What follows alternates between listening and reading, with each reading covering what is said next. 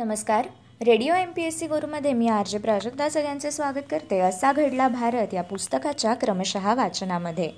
असा घडला भारत या पुस्तकाच्या क्रमशः वाचनामध्ये आज आपण भारताच्या दक्षिणेकडील शेजारी राष्ट्र सिलोन अर्थात श्रीलंका स्वतंत्र याबद्दल जाणून घेणार आहोत.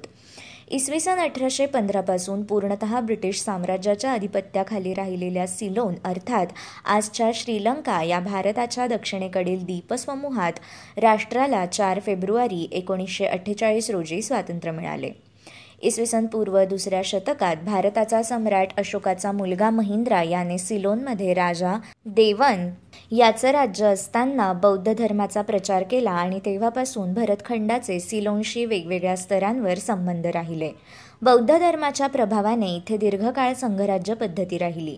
चारही बाजूंनी समुद्रांनी वेढलेल्या सिलोनमध्ये पुढे अरब आक्रमणं केली. स्थानिक राजांचंही राज्य राहिलं.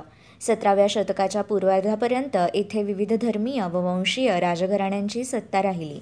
उदाहरणार्थ पंड्या चोला आर्य चक्रवर्ती अलक करोना चेंग हो आर्य चक्रवर्ती इत्यादी. एक सोळाशे एकोणीसमध्ये पोर पोर्तुगीजांनी आर्य चक्रवर्तींचा पराभव करून जाफना राज्याचा ताबा घेतला. त्यानंतर सुमारे पावणे दोनशे वर्षांनी म्हणजे इसवी सन सतराशे शहाण्णवमध्ये ब्रिटिश इंडिया कंपनीने जाफनावर ताबा मिळवला व अठराशे दोनमध्ये या भागाला क्राऊन कॉलनी म्हणून जाहीर केलं. नंतर कॅन्डी राज्यावरही पकड मिळवून ब्रिटिश साम्राज्याने अठराशे पंधरामध्ये पूर्ण सिलोन वसाहत म्हणून स्वतःच्या अखत्यारीत आणलं. या दीर्घकाळात दक्षिण मिशनरीसह इथे पोहोचले. ब्रिटिश अधिकारी दीर्घकाळ वसले.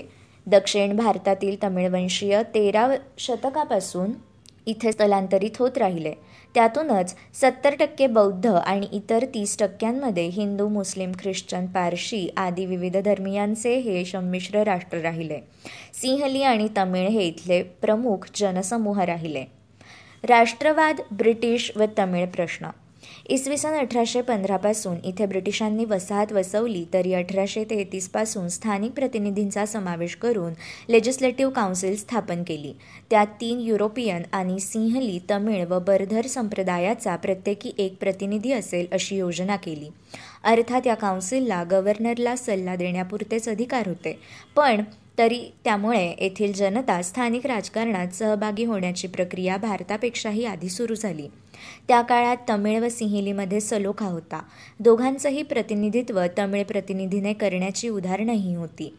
पण एकोणीसशे अठरामध्ये विलियम मॅगमिंग गव्हर्नर असताना त्यांनी संप्रदायानुसार प्रतिनिधित्व देण्याचा नियम करून दोन संप्रदायांमध्ये वैरभाव रुजवण्याची सुरुवात केली.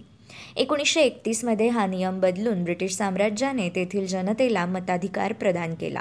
बहुसंख्याकांच्या दृष्टीने ही सकारात्मक गोष्ट होती तरी तमिळ व इतर अल्पसंख्याकांच्या दृष्टीने ही त्यांच्या हितसंबंधांना बाधा आणणारी गोष्ट ठरली. पुढे एकोणीसशे एकतीसमध्ये सिलॅसबेरी कमिशनने घटनेत बदल करून अल्पसंख्याकांना संरक्षण देण्यासाठी तरतुदी तयार केल्या. थोडक्यात विसाव्या शतकाच्या उत्तरार्धात श्रीलंकेत यादवी सदृश परिस्थिती निर्माण होण्यामागे सिलोनमधील स्वातंत्र्यपूर्व काळातील या घटना कारणीभूत ठरल्या. एकंदरीतच या प्रक्रियेत येथील जनता राजकीयदृष्ट्या जागरूक झाली.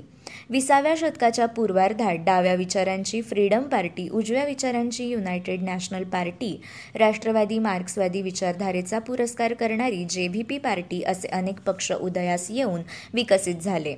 एकोणीसशे तीसच्या दशकात पाश्चात्यांकडून स्थानिकांना दुय्यम स्थान दिल्याच्या व नागरी अधिकारांच्या पायमल्लीच्या मुद्द्यांना घेऊन इथे राष्ट्रीय चळवळ वाढत गेली. पण दुसऱ्या महायुद्धाच्या काळात ब्रिटिश व अमेरिकन सैन्याने जपानचा मुकाबला करण्यासाठी सिलोनचा सैनिकी तळ म्हणून वापर केला. त्यानंतर पुन्हा स्वातंत्र्य चळवळीने जोर धरला आणि भारताच्या तुलनेत शांततापूर्वक पद्धतीने ब्रिटिशांनी सिलोनला एकोणीसशे अठ्ठेचाळीसमध्ये स्वातंत्र्य बहाल केले. भारताला स्वातंत्र्य मिळाल्यावर दोनच महिन्यांनी म्हणजे चौदा ऑक्टोबर एकोणीसशे सत्तेचाळीस रोजी डॉन स्टीफन सेनानायके यांची सिलोनचे पहिले पंतप्रधान म्हणून निवड केली गेली आणि चार फेब्रुवारी एकोणीसशे अठ्ठेचाळीस रोजी कॉमनवेल्थ ऑफ सिलोन असं स्वतंत्र राष्ट्र अस्तित्वात आलं. एकोणीसशे साठमध्ये सिरिमाओ बंदरनायके या सिलोनच्या पंतप्रधान झाल्या आणि आशियामधील राष्ट्रांच्या इतिहासातील त्या पहिल्या महिला स्त्री पंतप्रधान ठरल्या. एकोणीसशे बहात्तरमध्ये त्या पुन्हा सिलोनच्या पंतप्रधान झाल्या. तेव्हा म्हणजे एकोणीसशे बहात्तरमध्ये सिलोनचं प्रजासत्ताक राज्यात रूपांतर झालं आणि सिलोनचं श्रीलंका असं नामकरण झालं.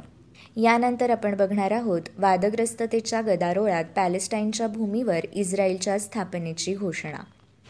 जर्मनीच्या हिटलरचा छळवाद आणि दमनचक्र यात होरपळून निघालेल्या व जगात विविध ठिकाणी विखुरलेल्या जू जनांसाठी पश्चिम आशियातील पॅलेस्टाईनच्या भूमीवर इस्रायल या नव्या राष्ट्राची स्थापना करण्यास संयुक्त राष्ट्रसंघाने एकोणीसशे सत्तेचाळीसमध्ये संमती दिली.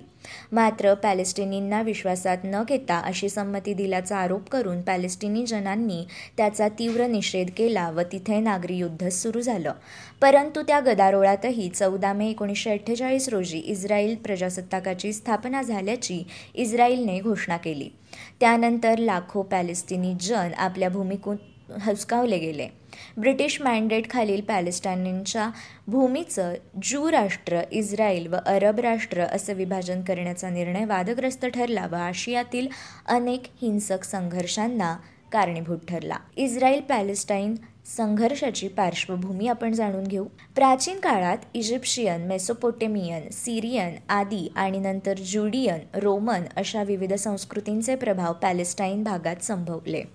परंतु सातव्या शतकापासून मात्र हा भाग उम्मय्याद अब्बासीद आदी अरब राजवटींच्या दरम्यान आणि नंतर सोळाव्या शतकापासून ऑटोमन साम्राज्याच्या नियंत्रणाखाली राहिला.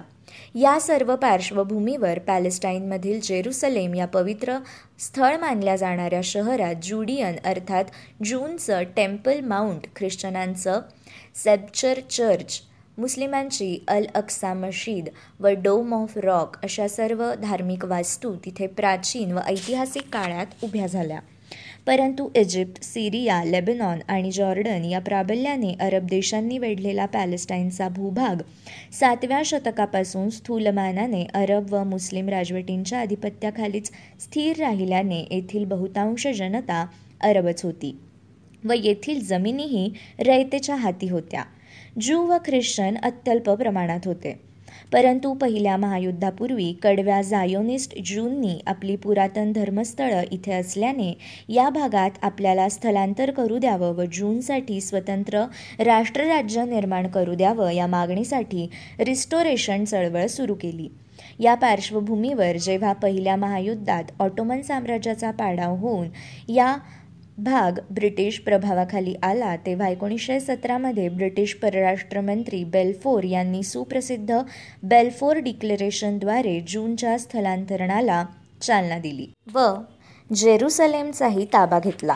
तेव्हा पॅलेस्टाईन स्वातंत्र्य देण्याचं दिलेलं आश्वासन ब्रिटिशांनी धुडकावून लावलं आणि एकोणीसशे बावीसमध्ये लीग ऑफ नेशन्सकडून पॅलेस्टाईनचा हा भाग आपली वसाहत मांडली जाईल असा आदेश मिळवला. जो ब्रिटिश मॅन्डेट एकोणीसशे बावीस म्हणून प्रसिद्ध आहे. या विरोधात पॅलेस्टिनींनी एकोणीसशे वीस ते एकोणीसशे एकोणचाळीस या दरम्यान तीन वेळा उठाव केले. परंतु ते दडपण्यात आले. या काळात एकोणीसशे अडोतीस. म्हणजे महात्मा गांधींनीही ब्रिटिशांच्या या नीतीचा निषेध केला होता व जूनबद्दल मला सहानुभूती आहे परंतु झायोनिझमचा पुरस्कार हे काही ज्यू समस्येवरील उत्तर आहे असे मला वाटत नाही असे प्रतिपादन केले. दुसऱ्या महायुद्धानंतर ज्यू राष्ट्राची स्थापना. दुसऱ्या महायुद्धानंतर जूनबाबत जगभर सहानुभूती निर्माण झाल्याच्या पार्श्वभूमीवर ब्रिटिशांनी उपरोक्त ब्रिटिश मॅन्डेट संपुष्टात आणल्याची घोषणा केली. एकोणीसशे सत्तेचाळीसमध्ये संयुक्त राष्ट्रसंघाने ब्रिटिशांना पॅलेस्टाईनची जू राज्य आणि पॅलेस्टिनी अरबांचं राज्य अशी फाळणी करण्याची संमती दिली. वास्तविक तेव्हा ब्याण्णव टक्के जमीन पॅलेस्टिनींच्या ताब्यात होती आणि ज्यू जनांची लोकसंख्या एक तृतीयांशापेक्षा कमी होती. तरीही फाळणीनुसार चोपन्न टक्के भूभाग जूनच्या इस्रायलला दिला होता. त्यामुळे पॅलेस्टिनींमध्ये प्रचंड प्रक्षोभ उसळला. मात्र त्याही गदारोळात चौदा मे एकोणीसशे अठ्ठेचाळीस रोजी इस्रायलने स्वतंत्र प्रजासत्ताकाची स्थापना केली आणि पॅलेस्टिनींना आपल्या भूमीवरून मोठ्या प्रमाणावर हुसकावून लावण्यास सुरुवात केली. त्यानंतर भोवतालचे जॉर्डन सिरिया इजिप्त आदी देश पॅलेस्टिनींच्या मदतीसाठी पुढे आल्यावर घमासान युद्ध सुरू झालं व ते एकोणीसशे एकोणपन्नासच्या अखेरपर्यंत चाललं. अमेरिका इंग्लंडचा वरदहस्त मिळालेल्या इस्रायलने या युद्धात सत्याहत्तर टक्के भूभागावर ताबा प्राप्त केला. चार लाखांवर पॅलेस्टिनींना आजूबाजूच्या देशात निर्वासित म्हणून आश्रय घ्यावा लागला. जागतिक स्तरावर चिंतेचा प्रश्न उपरोक्त पार्श्वभूमीवर भारत रशियासह अनेक देशांनी दीर्घकाळ इस्रायलला मान्यता दिली नाही. भारताने जरी एकोणीसशे पन्नासमध्ये मान्यता दिली तरी एकोणीसशे एक्क्याण्णवपर्यंत इस्रायलशी राजनैतिक संबंध ठेवले नव्हते. सोव्हिएत रशिया व अलिप्तता परिषदेनेही कायम पॅलेस्टाईनचं समर्थन केलं. परंतु तरीही अमेरिका इंग्लंडच्या वर्धहस्ताच्या बळावर एकोणीसशे सदुसष्टमध्ये इस्रायलने पुन्हा सहा दिवसीय युद्ध पुकारलं आणि सिरियाच्या ताब्यातील गोलन हाईट्सवर कब्जा केला. पॅलेस्टिनींना वेस्ट बँक व गाझापट्टीपुरत्या मर्यादित भागात रेटलं.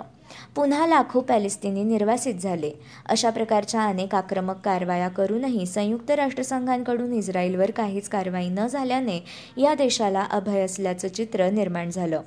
पुढील काळातही ओस्लो करार कॅम्प डेव्हिड परिषद ते टू नेशन स्टेटसारख्या प्रस्तावांचा पाठपुरावा असे अनेक शांतीचे प्रयत्न झाले. तरी अरब इस्रायल संघर्ष धुमसत राहिला आणि जागतिक चिंतेचा प्रश्न ठरला. एकंदरीत सकृत दर्शनी झायोनिस्ट ज्यू व ख्रिश्चनांच्या धारणांच्या अनुषंगाने जरी इस्रायलची निर्मिती झाली तरी साम्राज्यवादी अमेरिका ब्रिटनची रणनीती त्यामागे दडली होती हे उघडच आहे. म्हणजे एकोणीसशे सत्तेचाळीसमध्ये दक्षिण आशियात पाकिस्तानच्या रूपाने मुस्लिम धर्माधिष्ठित राज्याची स्थापना आणि एकोणीसशे अठ्ठेचाळीसमध्ये पश्चिम आशियात इस्रायलच्या रूपाने ज्यू धर्माधिष्ठित राज्याची स्थापना यामागे साम्राज्यवाद्यांची व्यापक रणनीती होती. आशियातील राजकारणावर व तेलसाठ्यांसारख्या नैसर्गिक स्रोतांवर नियंत्रण मिळवण्यासाठी त्याद्वारे एक प्रकारे तळच निर्माण केले गेले. परिणामी पुढील काळात आशियाला सतत अशांततेने ग्रासले होते. मित्रांनो असा घडला भारत या पुस्तकाच्या क्रमशः वाचन सत्रात आज आपण इथेच थांबूया. उद्या पुन्हा भेटूया असा घडला भारत या पुस्तकाच्या क्रमशः वाचनात. मित्रांनो अशाच माहितीपूर्ण आणि अभ्यासपूर्ण सत्रांसाठी तुम्ही ऐकत राहा radio M P S C Guru spreading the knowledge powered by Spectrum Academy. आमच्या या कार्यक्रमाचा फीडबॅक देण्यासाठी तुम्ही आम्हाला व्हॉट्सॲपवर मेसेज करू शकता. त्यासाठी आमचा व्हॉट्सॲप नंबर आहे eight six nine eight eight six nine eight eight zero अर्थात शहाऐंशी अठ्ठ्याण्णव शहाऐंशी अठ्ठ्याण्णव ऐंशी. मित्रांनो ऐकत रहा radio M P S C Guru spreading the knowledge powered by Spectrum Academy